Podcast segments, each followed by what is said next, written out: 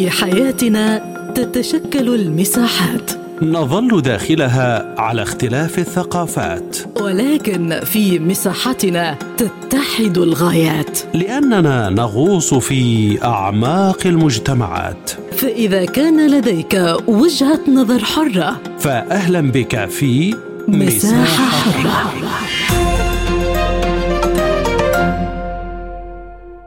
أهلا بكم مستمعينا الكرام في حلقة جديدة من مساحة حرة وهذه جيهان لطفي تحييكم. في حلقة اليوم نناقش لماذا طغت السياسة على مونديال قطر 2022.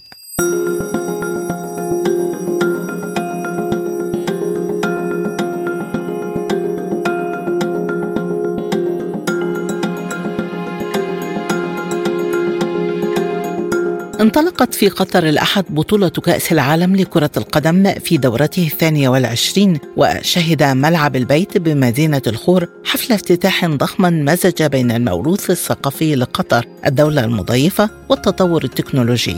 وفي دورة غلب عليها الطابع السياسي بدأت المباريات وسط جدل كبير بشأن عدد من القضايا السياسية التي تتعلق بحقوق الإنسان والتعددية الثقافية. فيما شهدت الدوحة لقاءات سياسية تاريخية على مستوى القمة أبرزها لقاء الرئيس المصري عبد الفتاح السيسي مع نظيره التركي رجب طيب أردوغان في حضور أمير قطر الشيخ تميم بن حمد الثاني وأيضا مصافحة ولي العهد السعودي الأمير محمد بن سلمان مع الرئيس الجزائري عبد المجيد تبون. وفي أول لقاءات البطولة فاز المنتخب الإكوادوري على النظير القطري صاحب الأرض والجمهور بهدفين دون مقابل وشهد اللقاء حضورا جماهيريا غفيرا في أجواء مميزة داخل الملعب وخارجه. فما الذي يميز مونديال قطر 2022 ولماذا غلبت السياسة على هذه الدورة؟ حول هذا الموضوع تدور نقاشاتنا اليوم في مساحة حرة.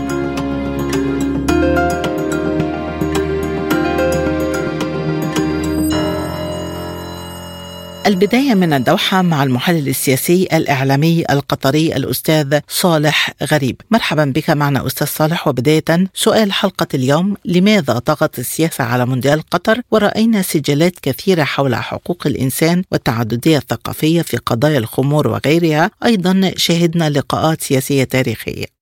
لا شك إنه بطولة كأس العالم مع الأسف في السنوات الأخيرة بدأت تدخل فيها أمور السياسة أكثر من الجانب الرياضي، قبل فترة كانت فقط هي مخصصة فقط للرياضة ولعل ما شاهدناه على سبيل المثال في البطولة الأخيرة في روسيا وكيف كان الهجوم أيضا على روسيا، الآن الموضوع يتكرر مع قطر نفس الموضوع فيما يتعلق بحقوق الإنسان، فيما يتعلق بحقوق العمال، فيما يتعلق بحقوق جماعة الميم، يعني كأن ان القضايا الكروية ليست ذات أهمية كما هذه الحقوق. آه، ومع ذلك قطر منذ أن يعني وجهت لها تلك الاتهامات قامت بتعديل القوانين والدساتير والأمور التي تم الانتقاد فيها. ولعل أمير قطر في آه، كلمته في افتتاح آه، دوري الانعقاد الأول للمجلس الشورى المنتخب قال إنه يعني إحنا استفدنا من النقد الذي وجه لنا في بداية الحملة ضد دولة قطر. الآن طغت هذه الظاهرة على الجانب الكروي بالأمس وما شاهدناه في حفل الافتتاح. أمام هذا الحضور الكبير لم تمنعها الحملة الشرسة التي قادتها مع الأسف بعض المنظمات وبعض الدول آه، وبعض الشخصيات. لكن في النهاية آه، شاهدنا اللقاءات الجانبية التي تمت بين الرؤساء الذين حضروا آه، حفل الافتتاح. فقد شاهدنا لقاء جمع الشيخ تميم آه، لقاء بين الرئيس التركي والرئيس المصري. اللقاءات التي تمت أيضا بين ولي العهد السعودي مع وزير الخارجية الأمريكي في الفترة الأخيرة. في النهاية دائما ما تسعى قطر أن تقرب وجهات النظر وأن تحل الكثير من الإشكالات التي تحدث. لذلك نحن نتمنى نتمنى يعني ابتداء من اليوم في كرة القدم حقيقة الكل يتمنى أن نركز فقط على كرة القدم وأن نستمتع فيها وأن نشاهد هذا التنافس الذي يحدث الآن على أرض الدوحة بالنسبة للقاء الرئيس السيسي مع الرئيس أردوغان في حضور أمير قطر كما تفضلت برأيك هل هو لقاء عرضي أم يتم ترتيب تفاهمات سياسية بين الأطراف الثلاثة التي شهدت علاقاتها توترات خلال الأعوام الماضية؟ شوفي بعد التقارب الذي حدث بوساطة قطرية حدث تقارب حدث انفراجه حدثت اجتماعات بين القاهرة وأنقرة في آه، يعني ما ما يختلف عليه بين آه، أنقرة وبين القاهرة. لكن في هذا الاجتماع كنا أنا على المستوى الشخصي كمحلل وكمتابع لهذا الشأن أرى إنه كان هذا الاجتماع سيحدث قبل فترة طويلة بعد التقارب الذي حدث سواء كان بالاجتماعات التي تم عقدها أو بشكل عام تصفية الأجواء. فكانت مهيئة لأن يكون هناك لقاء بين الرئيس التركي والرئيس المصري قبل فترة طويلة. لكن أحيانا بعض المشاكل تحدث وتعيد وتعرقل هذه المبادرات التي تسعى لها دولة قطر ومن يسعى لتقريب وجهات النظر فيما يتعلق بالخلافات التي نشأت بين آه، تركيا والقاهرة. لكن الآن الأجواء مهيئة الأجواء أصبحت آه،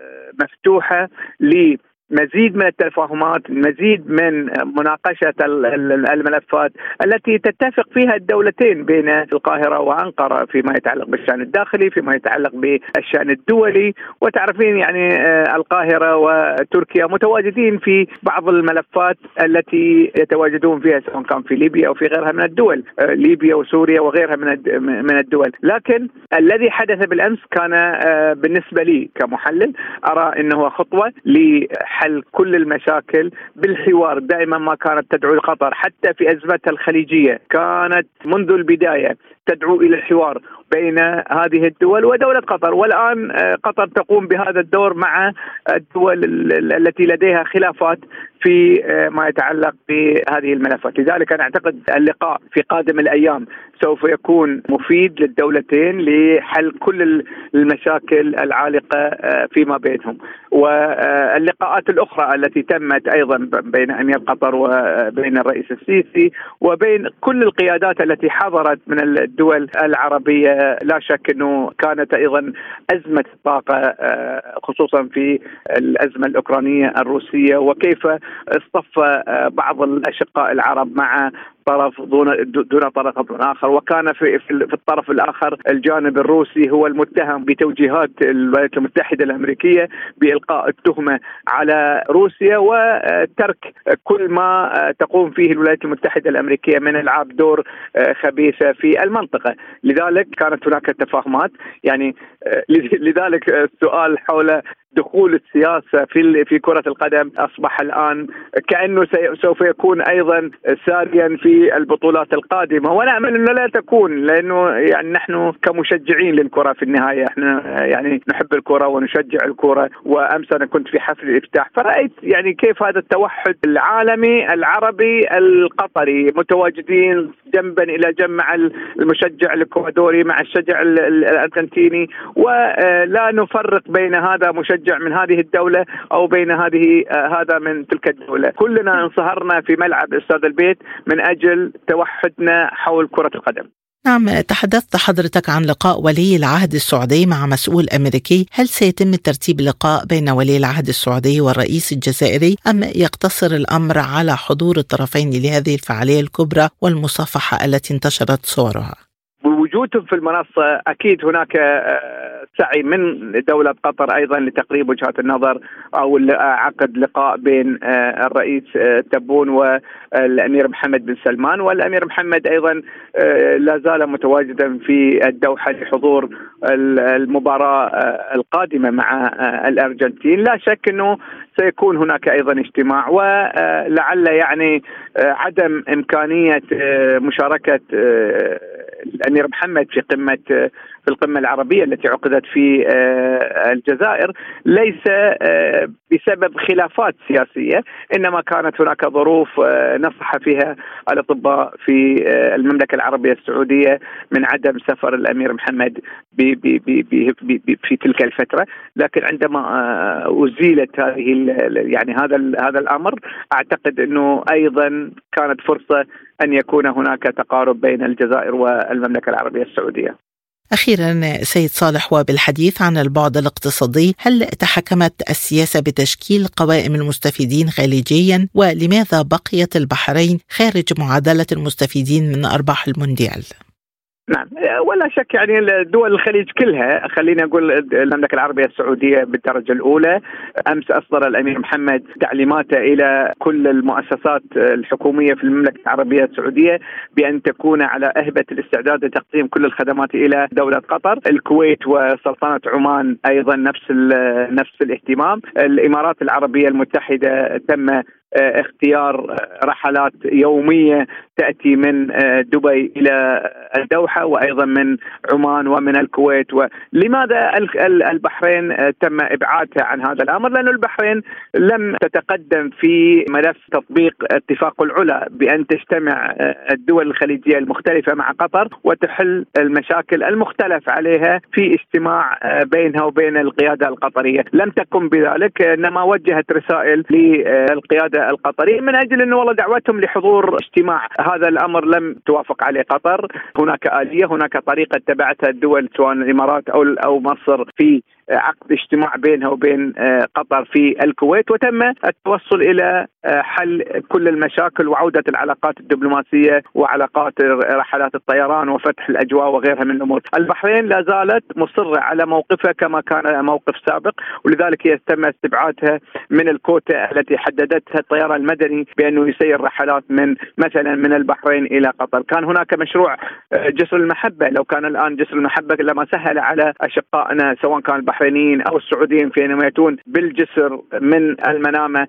إلى آه، الدوحة لحضور آه، مباريات كأس العالم، آه، لذلك البحرين هي تم إبعادها لأنه هي يعني لا توجد بينها علاقة فلا زالت مصرة على اتهاماتها لقطر سواء كان فيما يتعلق بالصيادين صيادين الأسماك أو ب يعني اتهامات وحقوقها في قلعة الزبارة وما شابه، يعني هذه أمور حقيقة حلها في محكمة العدل الدولية وتم الانتهاء منها من 1986 لكنهم لا زالوا يفتحون هذا الملف. لذلك البحرين نجدها بعيدة ومع الأسف إنه أنا كمواطن خليجي البحرين والسعودية والكويت بالنسبة لي وعمان والإمارات بالنسبة لي بيت واحد لكن هي أرادت أن تكون بعيدة كل البعد عن الاستفادة من الجانب الاقتصادي من تنظيم قطر لكأس العالم.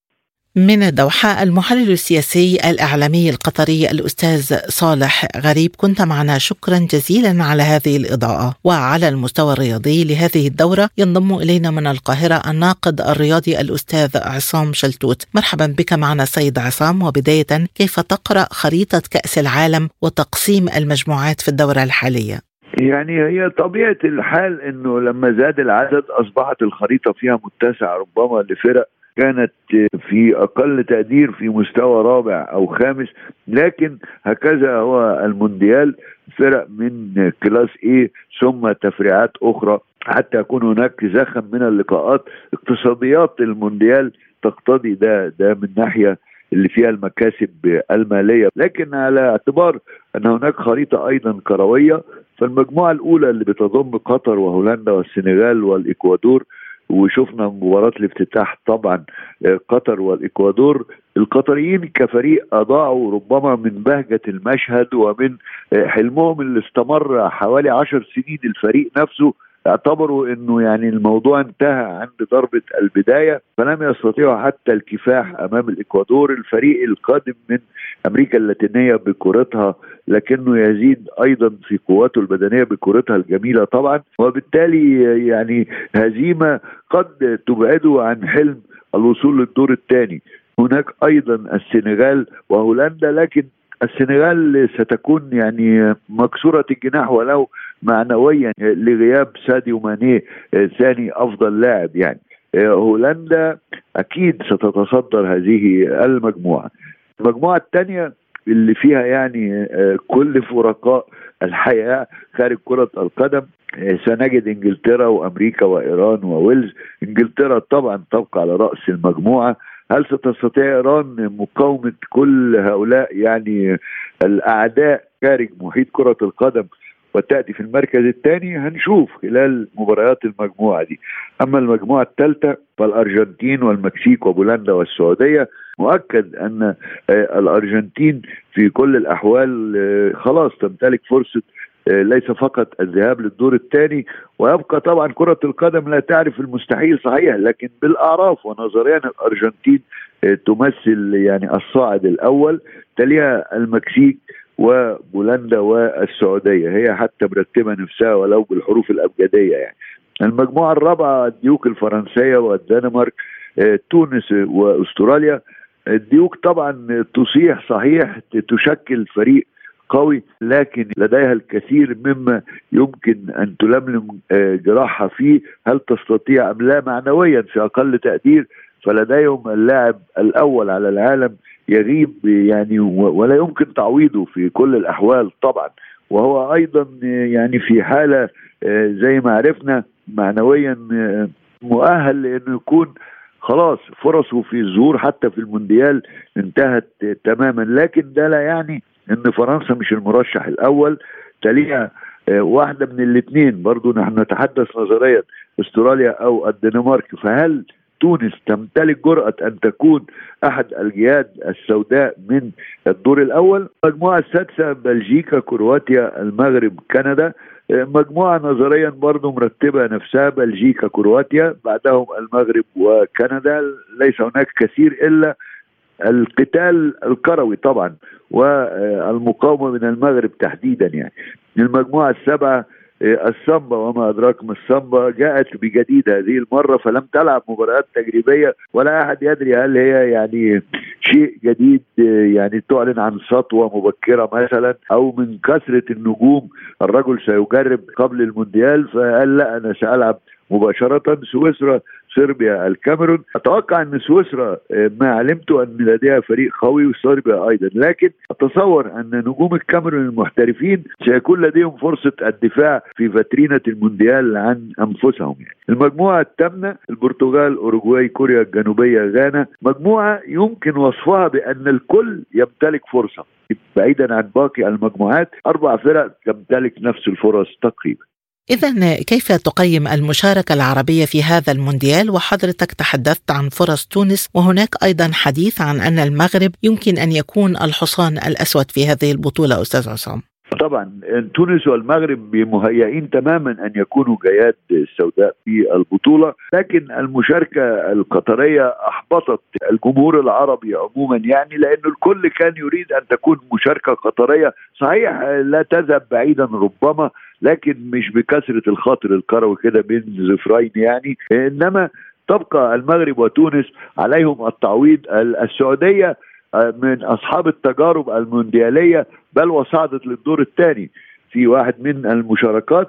إنما آه، أنا بأرى أن المغرب وتونس الأكثر فرصا في التأهل وتبقى ضربة سعودية عقب مباراتها الأولى هيبان بعد مباراتها الأولى نستطيع الحزم. لكن أربع مشاركات عربية هو شيء غير مرضي بالمناسبة لأنه يقصر كثيرا أغلب المنتخبات وعلى رأسها مصر والجزائر.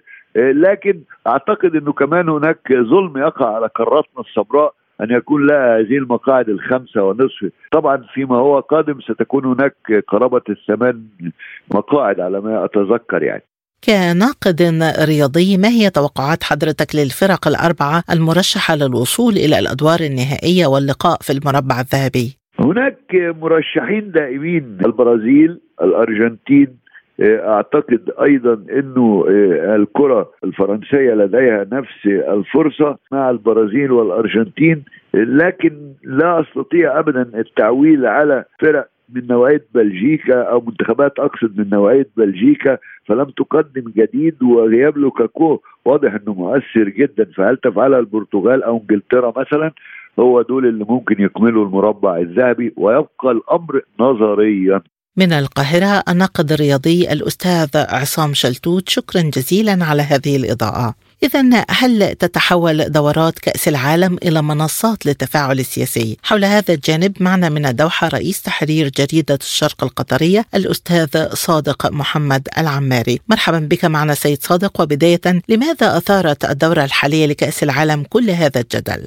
مرحبا وأسعد الله أوقاتكم الدورة هذه أثارت الكثير من الجدل بسبب أن الأوروبيين غير مقتنعين أن منطقة الشرق الأوسط والمنطقة العربية عموما تستحق أن يكون فيها أحداث مفرحة وأحداث تجمع العالم بسبب أنهم وضعوا صورة نمطية طوال السنوات الماضية أن العرب والمسلمين وسكان الشرق الأوسط هم سكان همجيون يتعاملون بالسلاح وسكان يعيشون في مناطق غير مستقرة وهذه البطولة يعلمون أنها ستثبت عكس كلامهم.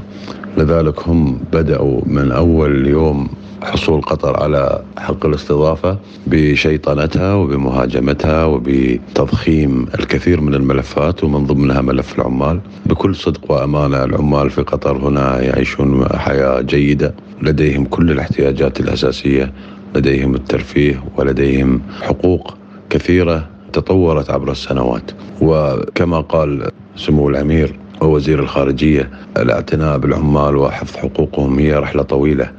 وليست فقط مقتصرة على كأس العالم. إحنا هنا في قطر خصوصا وفي العرب عموما نتعامل مع العمال وفق مبادئنا الإسلامية ومبادئنا العربية التي تحتم إكرام هذا العامل وإعطاء أجره. وإن كان هناك عدد محدود من السلبيات في تأخير رواتب أو تأخير فهذا يعود إلى الشركات نفسها. والحكومة وضعت صندوق للتعويضات في حال عدم قدرة هذه الشركات على السداد. فلا يوجد في الحقيقة أي مبرر لما تقوم به هذه الدول الأوروبية سوى أنها تريد المحافظة على الصورة النمطية السيئة التي زرعت في ذهنية المواطن الأوروبي والغربي عموما عن دول المنطقة.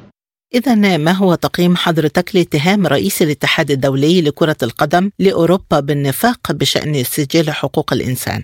كان كلام رئيس الاتحاد الدولي الفيفا ورده القوي على ما تدعي أوروبا من سجل حقوق الإنسان كلام منطقي جدا وكلام واقعي فلننظر ماذا فعلت أوروبا في المهاجرين فلننظر ماذا تفعل أوروبا في الأوروبيين نفسهم من أصول عربية أو من أصول أفريقية أو من أصول آسيوية. وهم يحملون نفس جنسية البلاد. وهم يدعون أنهم لا يفرقون بين الإنسان والآخر اللي بشكل عنصري. وهم أصلا هم من ابتدع العنصرية. ولا زال تاريخهم الاستعماري قريب جدا. فهم آخر من يعطي دروس ومحاضرات في الإنسانية وفي حقوق الإنسان ولا زالوا ينتهكون حقوق الإنسان في بلادهم. فبالتالي كان كلام رئيس الفيفا كلام مؤلم بالنسبة لهم لكنه كلام حقيقي وكلام الكل يعرفه. فلا داعي أن تدعي أوروبا بأنها نصيرة حقوق الإنسان وهي أول من دمر هذه الحقوق. برأيك هل تحول الرياضة إلى صناعة كبرى تدر عائدات سخية يؤهلها إلى أن تكون منصة للتفاعل السياسي؟ حتى وقت قريب لم تكن السياسة تتدخل في الرياضة وحتى إن كان هناك تدخلات فكانت تدخلات غير محسوسة ولكن مؤخرا باتت السياسة تطغى على كل شيء حتى على الرياضة التي تعد متنفسا للشعوب. السياسة موجودة في كل شيء. السياسة موجودة في الهواء الذي نتنفسه في الماء الذي نشربه. السياسة موجودة في الكرة التي نلعب بها. فهناك نعم الرياضة صناعة كبرى. هذه صناعة كبرى تدخل السياسة فيها وهناك تسييس كامل للرياضة في الفترة الأخيرة. وهذا بات واضحا في مونديال قطر. وكيف هذه الدول الغربية سيست كل شيء يخص كأس العالم. نعم هناك توجه بأن تكون الرياضة منصة للتفاعل السياسي في الحقيقة نعم هذا موجود. ونتمنى أن تكون منصة للتفاعل السياسي الإيجابي لجمع الشعوب وليس لتفريقها.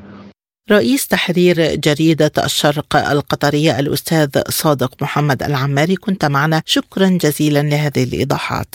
وحول طبيعة النشاط الرياضي وتداخلاته مع السياسة معنا من القاهرة الناقد الرياضي مدير تحرير صحيفة روز اليوسف الأستاذ كمال عامر. مرحبا بك معنا أستاذ كمال. وبداية هذه الدورة يغلب عليها الطابع السياسي. برأيك هل يجب الفصل بين المواقف السياسية والرياضة حتى تظل نشاطا محايدا ومتعة خالصة؟ البطولة دي تحديدا وضحت لنا مجموعة من الأشياء، اولا كشفت لنا حاجات كثيره جدا إن إن الغرب عمل بازدواجيه، يعني هو هو اللي كان بيدعو للرياضة رسالة سلام ورسالة محبة ورسالة اطمئنان و و و. اكتشفنا لا إن هو سلاح أحد الأسلحة الهامة للحصول أو لتنفيذ رسالته أو الحصول على المكاسب. تم إسناد البطولة لها تنظيم. بدأ الغرب يرحب. هو كان بيرحب ظنا منه إن قطر مش هت مش هتنجح إن هي تحقق شروط الاتحاد أو الفيفا اثنين أنا زرت قطر حتى لما شفت الاستعدادات بعد بعد الاسناد على طول قلت لهم أنتوا هتعملوا إيه؟ ده الملاعب والحر والطقس المتطرف و و وخلافه هتعملوا إيه؟ قالوا إحنا هنشوف اللي إحنا هنعمله إحنا هنقدم نسخة. هنيجي الغرب عندما أيقن إن قطر جاهزة للموضوع وانفقت أكثر من 220 مليار دولار عشان تطبق شروط انزعج الغرب وخاصة ألمانيا وإنجلترا وبعض الدوائر الأخرى في الغرب وبدات تهاجم قطر تحت حجة لن تسمح للشواذ والكلام اللي إحنا كلنا سمعناه وشفناه. والحر واللعيبة هتبقى مجهدة وطلب البعض إن هو ينقل البطولة أو يجي في اللحظات الأخيرة ويقسمها على عدد من الدول. ده بيوضح لي حاجة مهمة جدا إن الغرب لم يسعده إن قطر كدولة عربية وأول دوله في الشرق الأوسط ان هي تحتضن هذه البطولة وتقدمها رغم ظروف خاصة كورونا وخلافه هي نجحت إن هي تقدم نسخة استثنائية.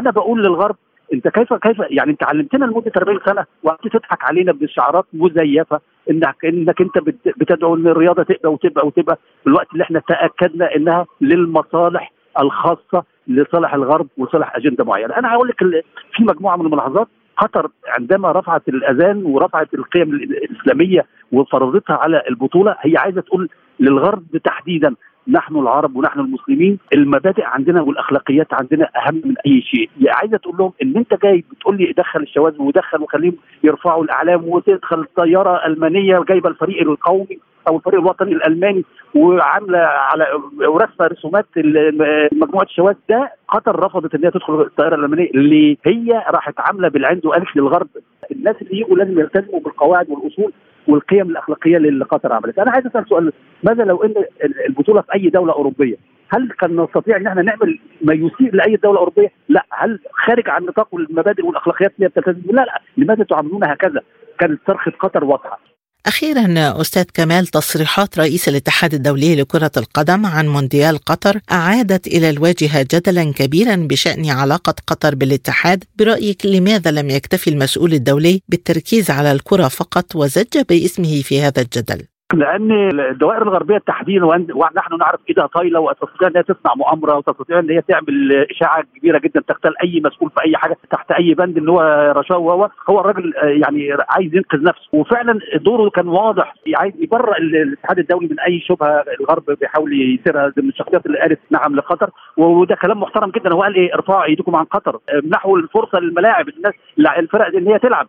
خلينا نتمتع بكرة القدم اللي هي القواعد اللي كان المفروض العالم كله بيلتزم فيها سواء سياسية أو غير سياسية، الحملة الغربية على قطر غير مبررة وغير لا تعتمد على أي قيم ولا أخلاقيات وبعيدا عن كل الأشياء اللي كرة القدم بتدعو لها، كرة القدم رسالة سلام رسالة سلام للعالم كله تجمعنا من المفترض إن هي تجمعنا ما تفرقناش. حتى لو السياسة فرقتنا نتيجة ظروف ما الرياضة هي اللي بتجمعنا. كل وتيرة الأشياء الغاضبة بتتقدر إحنا لا الغرب بيحاول يستخدم الرياضة بشكل عام كعقاب أو ترويج له لأفكاره.